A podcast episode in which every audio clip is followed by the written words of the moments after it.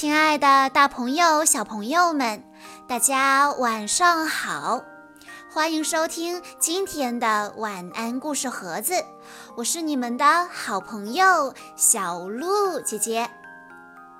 今天我要继续为大家讲由徐子涵小朋友推荐的《驯龙高手》。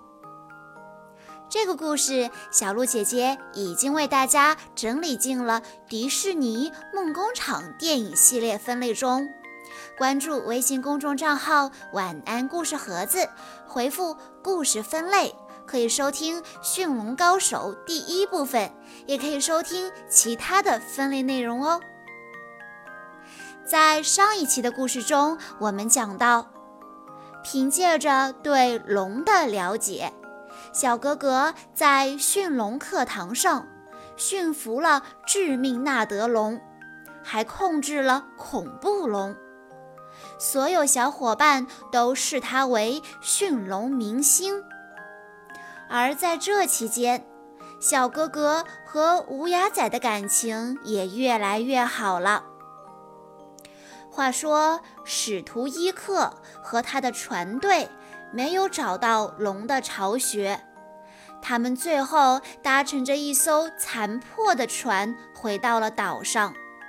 使徒伊克的心情感到非常的低落，但是其他留在岛上的人却告诉他一个令人惊喜的消息：恭喜恭喜，使徒伊克，大家都以你儿子为荣。没有人会想到小格格这个麻烦鬼会变成一个驯龙高手啊！小格格是驯龙高手，使徒伊克几乎不敢相信自己的耳朵，直到听到戈伯的夸赞。啊，你还不知道吧？小哥哥现在已经是大家心目中的明星了，走到哪儿都有粉丝热捧。不过你不得不承认，他对付龙确实有自己的一套。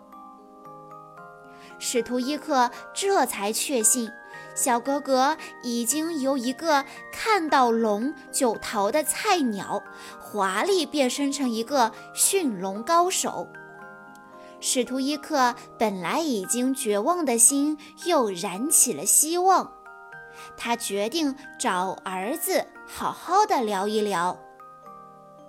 晚上，小格格正在房间研究新的尾翼，使徒伊克突然来临，吓了小格格一跳。小哥哥，你果然没有让我失望。我期待你第一次取出致命纳德龙的内脏，我期待你用长矛取得葛伦科龙的首级，我期待你成为屠龙第一人。使徒伊克充分肯定了小哥哥过去所取得的成绩，并高度赞扬小哥哥是一个优秀的维京接班人。小哥哥听了有点懵，开始他还以为老爸发现了无牙仔呢。最后，使徒伊克还郑重其事地送给小哥哥一个头盔作为奖励。这个头盔是小哥哥的妈妈留下来的纪念品。使徒伊克希望小哥哥能戴上它。享受在全村人面前杀死一条龙的荣誉。嗯，我有点困了，小哥哥这么说道。面对父亲潮水般的赞誉之词，小哥哥不但开心不起来，还隐约感到一丝担心。他担心父亲知道了无牙仔的存在。也开始怀疑戈博老师的那句名言：“任何时候碰到龙，都要痛下杀手。”是否是对的呢？屠龙课程马上就要结束了，他们几个人要争夺最优秀的屠龙接班人，这样才能获得在全村人面前屠杀一条龙的机会。要知道，这在伯克岛可是一项至高无上的荣誉。经过一轮并不激烈的淘汰赛。小哥哥和翠西成为争夺屠龙荣誉仅剩的两个人，他们要对付的是葛伦科龙，一定不能输给小哥哥。翠西觉得最配得上屠龙荣誉的是他，可是他还没来得及出手呢，小哥哥就把葛伦科龙驯服了。翠西气得直抓狂，更让他受不了的是，岛上的长老马上把小哥哥评为训练班中表现最优异的学生，并宣布他获得了在全村人面前杀死一条龙的机会。好样的，小哥哥！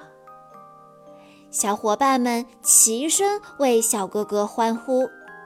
使徒伊克更是忍不住流下开心的泪水，但是小哥哥并没有表现出太多的喜悦，因为与屠龙荣誉相比，他更为乌鸦仔的安危担忧。小哥哥知道，按这个事态发展下去，乌鸦仔肯定会成为大家猎杀的目标。于是第二天。小哥哥来到峡谷，打算带无牙仔离开伯克岛，去一个大家都不知道的地方。可是他找了半天都没有找到无牙仔，却在峡谷看到了翠西。原来翠西一直跟着他来到这里。翠西磨刀霍霍地威胁他说：“我想知道。”你有什么本事把龙驯服？你一定有什么秘密瞒着我们。不说的话，我就一斧头废了你。没想到，远处无牙仔看到小哥哥遇到了危险，立马凶猛地扑了过来。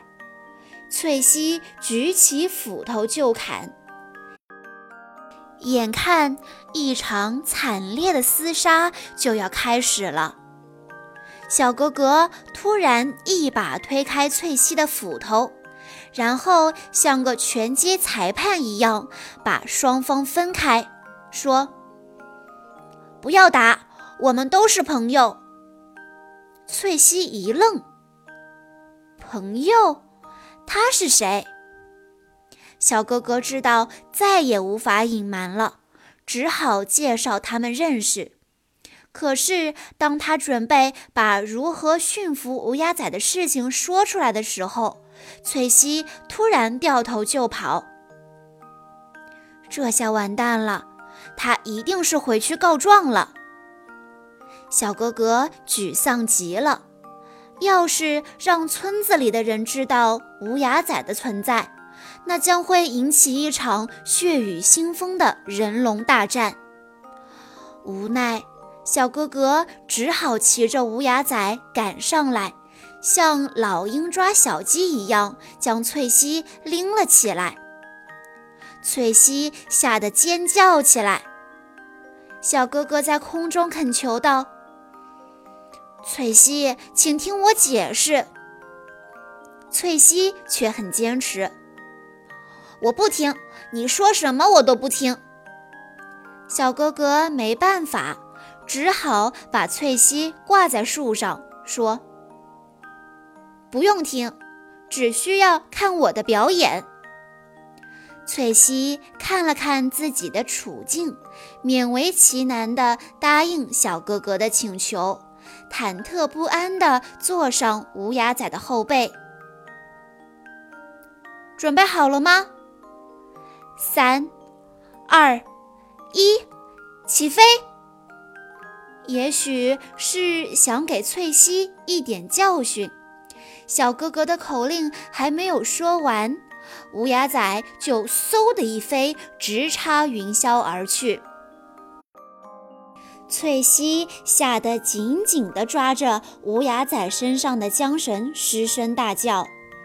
乌鸦仔一会儿像老鹰一样盘旋，一会儿又像回旋镖一样漂移，还把海上的礁石林当作是障碍物，随意的穿梭。直到翠西慌忙求饶，他才降低速度，变回了乖孩子。乌鸦仔载着小格格和翠西翱翔天空，欣赏无限美好的风景。微风轻轻抚摸他们的脸颊，清晰的空气冲刷他们的鼻孔，迷人的夜色洗涤他们的心灵。好吧，我不得不承认，这实在是太酷了。翠西由衷地发出赞叹，她彻底被无牙仔征服了。天色渐渐地暗了下来，正当他们准备降落的时候，乌鸦仔突然好像听到了什么似的，耸了耸耳朵，紧接着一个巨大的喘息声传来。这是什么声音？小哥哥和翠西用锐利的目光扫射四周，乌鸦仔突然变得狂躁起来，一头钻进一片阴森恐怖的浓雾之中。两个人还没搞清楚怎么回事，几条龙突然像幽灵一样从他们身边飘过，小格格和翠西吓得大气不敢喘。当他们鼓起勇气抬头看的时候，四周已经是一片龙的世界。成千上万的龙拎着各种食物，向喘息声传来的方向飞行。小哥哥顿时有一种不祥的预感。乌鸦仔，快带我们离开这里！乌鸦仔没有理会小哥哥。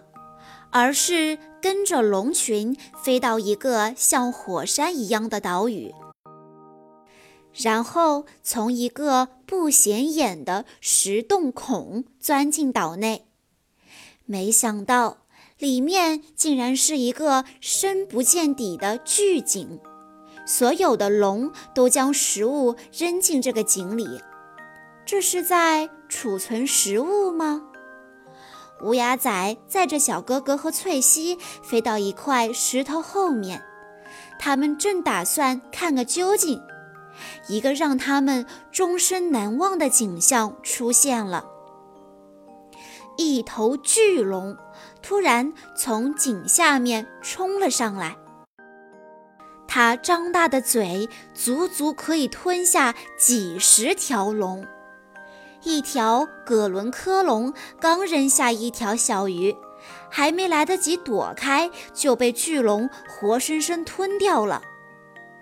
原来这里就是龙的巢穴，使徒伊克一心要找的龙穴。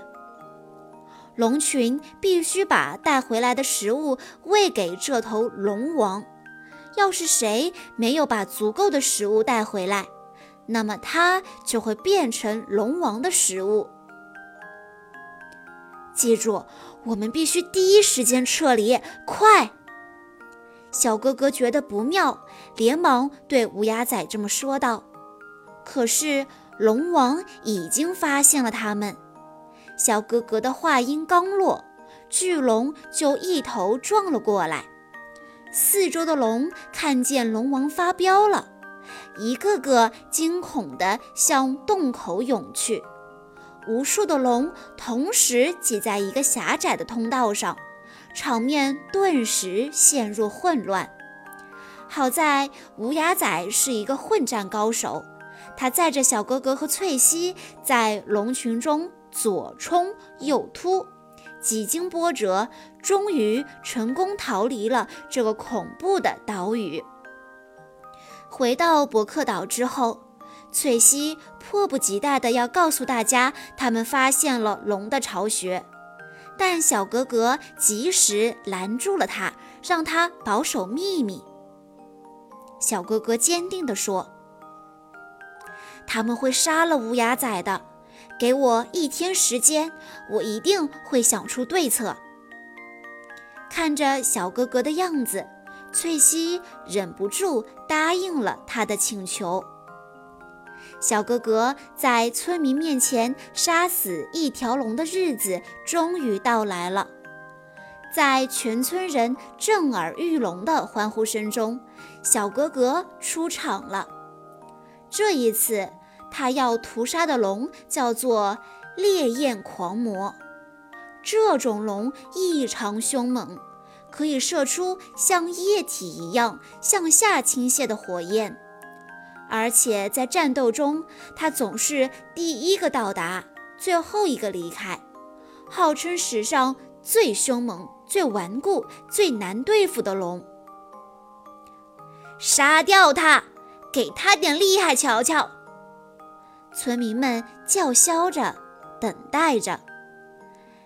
没想到，小哥哥放下手中的武器，边举起双手稳定烈焰狂魔的情绪，便对他说：“我跟他们不一样。”看着龙渐渐稳定的情绪，小哥哥转而对大家说：“我想让大家看看，他们是可以驯服的，我们不用非得杀了他们。”村民们面面相觑，使徒伊克震惊片刻，非常担心小哥哥的安危，情绪激动地高喊。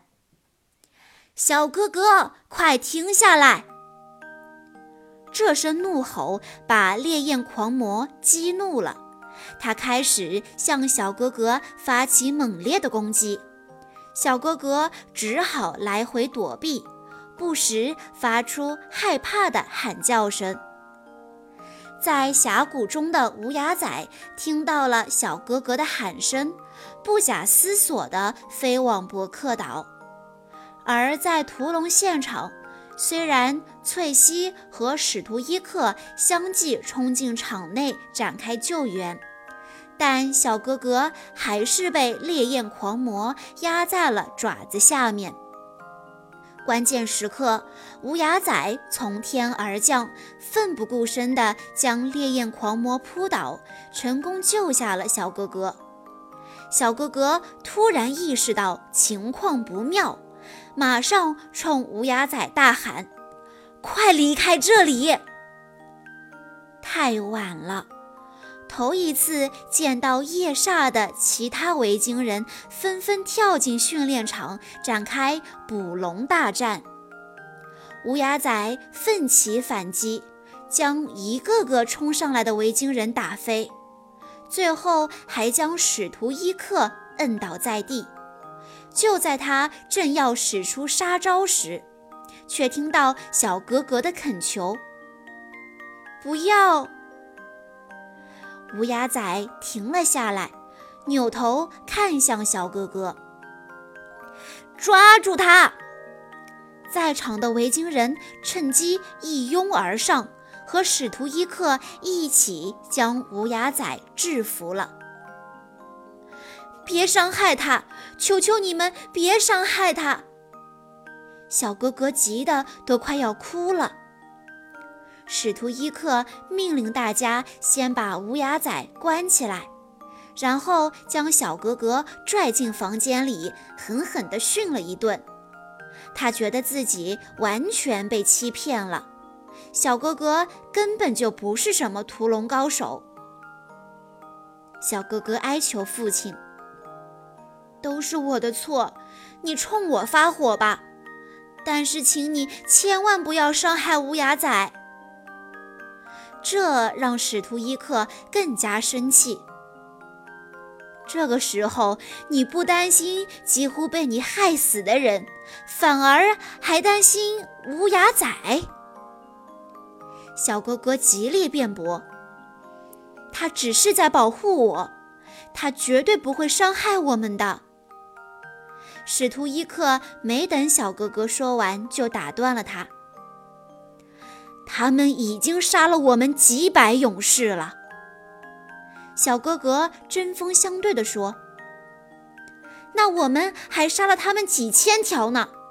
他们只是为了保命才抢我们的食物。如果他们没有带回足够的食物，就会被他们的龙王吃掉。那个岛上，岛上，你去过他们的巢穴？”使徒伊克打断了小哥哥。在使徒伊克的追问下，小哥哥只好将他曾和无牙仔一起到过龙穴的事说了出来。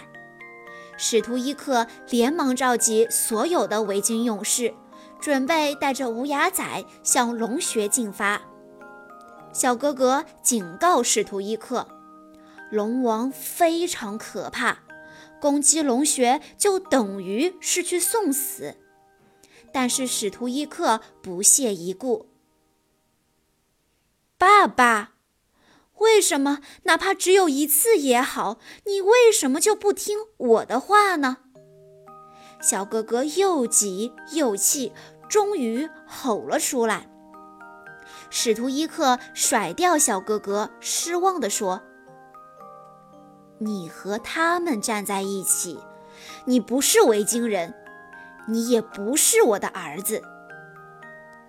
看着一去不回头的船队，小哥哥十分懊恼，他不停地自责：“我是个懦夫，我是个软蛋，我不配做维京人。”不。虽然你是第一个不愿意杀龙的维京人，但你也是第一个骑龙的维京人。翠西不知不觉来到他身边，对他说：“在翠西的鼓励下，小哥哥很快就振作起来。他有了一个新的想法。”小哥哥把小伙伴们召集在一起，为他们演示了驯龙的方法。伙伴们都觉得非常的神奇。平时残暴可恶的龙，在小哥哥的训练下变得异常的温顺，就连鼻涕虫把手放在烈焰狂魔的鼻子上，他都一副享受的表情。这就是小哥哥的计划。跟大家一起骑着驯服的龙去化解这场危机。此时，使徒伊克的船队在无牙仔的引领下，已经来到龙穴所在的岛屿。他们一上岸就筑起锐利的木签，然后用弹弩疯狂地向山上砸去。很快，山上的岩石就被砸出一个大窟窿。勇猛的使徒伊克一马当先，跳到大窟窿上，向洞内大喊。接着，他又命令放火球。点着的火球射进龙穴后，使徒伊克这才看到，整个龙穴的墙壁上趴着成千上万条龙。龙穴里的龙受到惊吓，像被捅了窝的马蜂一样倾巢而出，向维京人扑来。维京人个个都是身经百战的屠龙高手，向龙群发动猛烈的进攻。但是龙群好像无心恋战，很快就被驱散开来，消失在白茫茫的天空中。我们成功了！维京人齐声高呼。他们没有看到，在船里的无牙仔往后缩了缩脖子，露出了惊恐的表情。正当大家以为这样就可以消灭龙灾的时候，让所有人始料未及的事情发生了。一阵隆隆的巨响。突然传来，紧接着便是山崩地裂的震动。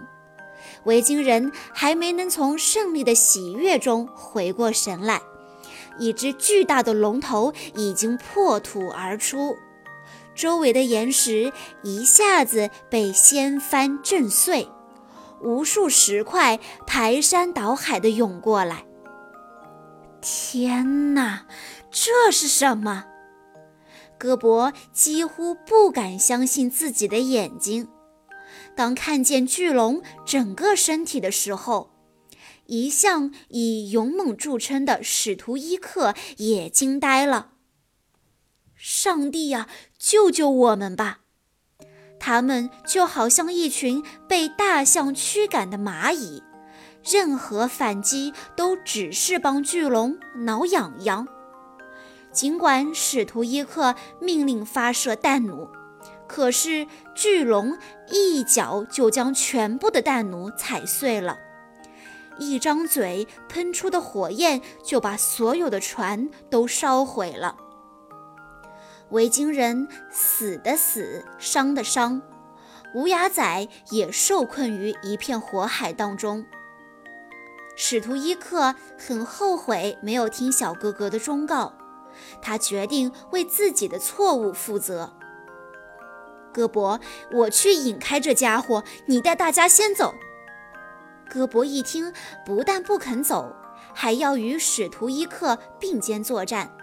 他们都知道，去引开巨龙是凶多吉少，却依然义无反顾地为大家争取时间。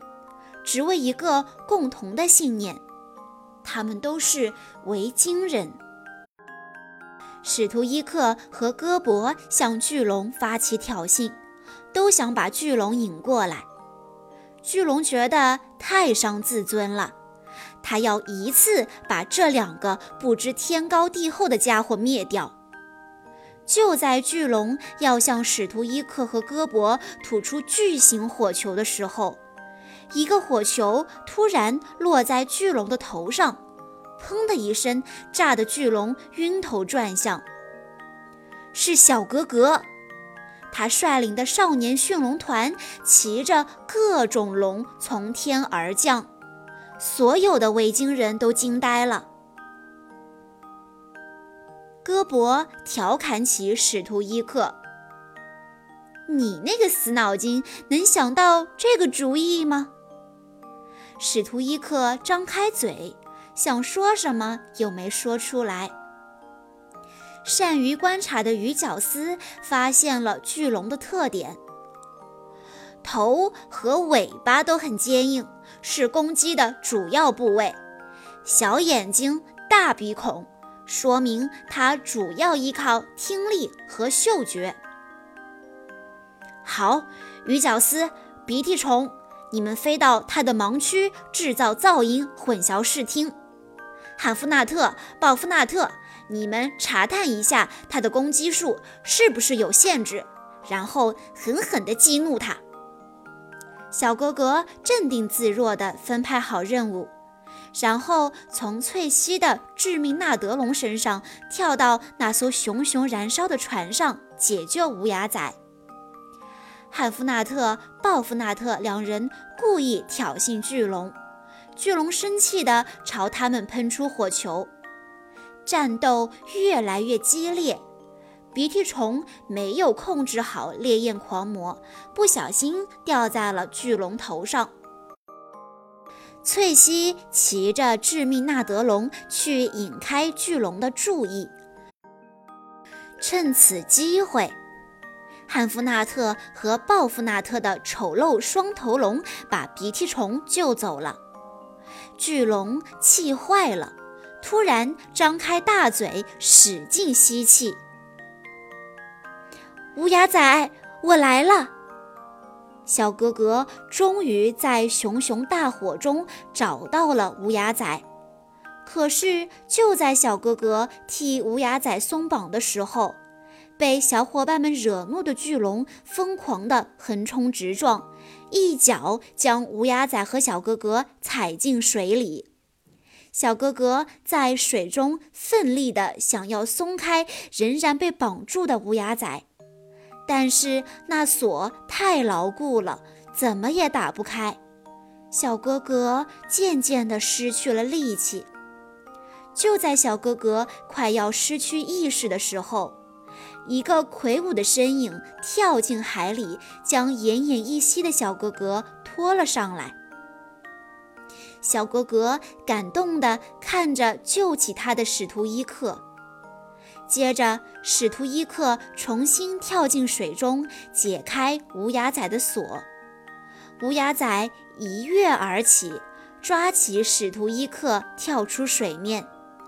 使徒伊克此时已经完全明白儿子的心思，他第一次用愧疚的语气对儿子说：“对不起。”我错了，小哥哥这才发现，看似不近人情的爸爸其实是多么的爱他。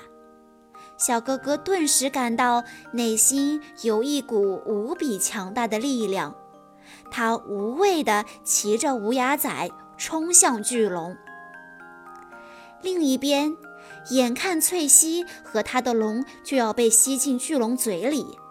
小哥哥和乌鸦仔从高空向巨龙发动威力强劲的俯冲攻击，一道蓝色的电光闪过，轰的一声巨响，巨龙的嘴巴被炸开了花。小哥哥救下翠西，把她放在地上。翠西看着他们，默默念道：“加油吧，英雄！”接着，小哥哥和无牙仔看准巨龙移动缓慢的特点，乘胜追击，一连使出几次俯冲攻击，巨龙的头部、背部接连中弹，终于倒了下来。维京人都热烈地欢呼起来。没想到，巨龙又慢慢地张开翅膀。天啊，它也会飞！小哥哥和乌鸦仔被巨龙紧追不舍，不但无法发出有力的攻击，还差点被巨龙喷出的火柱击中。大家不由得替他们捏了把汗。乌鸦仔往这边飞！小哥哥命令乌鸦仔向礁石林里钻。以巨龙的身形，它是很难穿过这些礁石林的。可是，巨龙居然把礁石一一撞碎了！天哪，这是一只没有弱点的怪兽，这可怎么办呢？小哥哥突然想起之前和翠西骑着无牙仔畅游云层的情景，灵机一动：“来吧，伙计，让我们冲上云霄！”小哥哥和乌鸦仔像箭一样飞上天去，转眼就隐没在浓浓的乌云中。在乌云的掩护下，乌鸦仔神出鬼没，不断地向巨龙的翅膀发起轰炸。一道道蓝色的电光闪过，一声声震耳欲聋的爆炸声响起，犹如打雷闪电一般。有乌云的遮挡，巨龙根本就找不到乌鸦仔在哪儿。气愤的巨龙发狂似的吐出火柱，乱喷一通。乌鸦仔来不及躲避，半边机械尾翼被烧着了。借着乌鸦仔尾翼的火光，巨龙发现了他们的踪影，立刻猛追起来。再坚持一下，好样的！小哥哥鼓励着乌鸦仔保持飞行。就在巨龙张大嘴巴快要追上来的时候，小哥哥一声令下：“就是现在！”乌鸦仔用尽全力，回过头来喷出火球，直接打进巨龙的嘴里。巨龙的喉咙被完全的炸毁了，再也无力发出攻击。可是，在它掉到地上的那一刹那，巨大的冲击力引爆了它体内的能量，同时激起的爆炸波将小哥哥从无牙仔的身上震了下去。无牙仔不顾一切飞下去，想要抓住小哥哥。可是他的机械尾翼已经被燃烧殆尽，他们双双被火海吞没。使徒伊克发疯似的冲进硝烟中寻找自己的儿子，却只看到奄奄一息的乌鸦仔躺在一片废墟中，他一定是被炸得灰飞烟灭了。使徒伊克悲痛欲绝地瘫坐在地上，其他维京人也在一旁为小哥哥默默流泪。正当所有人都以为小哥哥已经葬身火海的时候，乌鸦仔无奈地瞟了使徒伊克一眼，然后缓缓地张开残缺的翅膀，小哥哥被紧紧包裹在他怀里。看起来就像小婴儿一样。谢天谢地，他还活着，他还活着！使徒伊克一边听着小哥哥的心跳，一边欣喜若狂地大叫。所有人都激动坏了。更不可思议的是，龙也被感动了，他们扑上来与维京人紧紧地抱在一起。几天之后，小哥哥在他的房间中醒了过来，他还分不清自己是在人间还是上了天堂。这时，一直守候在他身边的无牙仔调皮地舔了舔他的脸蛋，他才确认自己还活着。嘿，无牙仔，很高兴见到你。哎。等等，你在我家？我爸爸知道你在这里吗？小哥哥正要从床上爬起来把无牙仔赶走，猛然发觉自己的左小腿已变成了一个铁质的义肢。小哥哥挣扎着站起来，在无牙仔的搀扶下走出了家门。眼前的一幕让他不敢相信。整个伯克岛已经改头换面了，原本海上观察龙的火炬台变成了巨大的饲料碗，居民们张开双臂欢迎龙群到岛上来居住。翠西等小伙伴们与龙打成一片，小哥哥有点不敢相信，这不会是真的吧？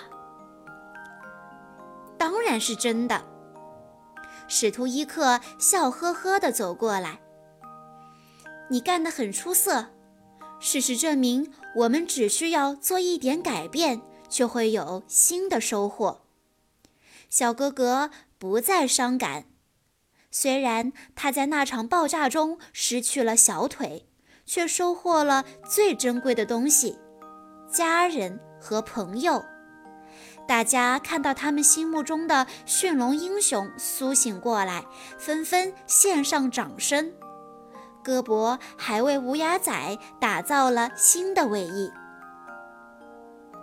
这里是伯克岛，一年中有九个月下雪，其他三个月下冰雹。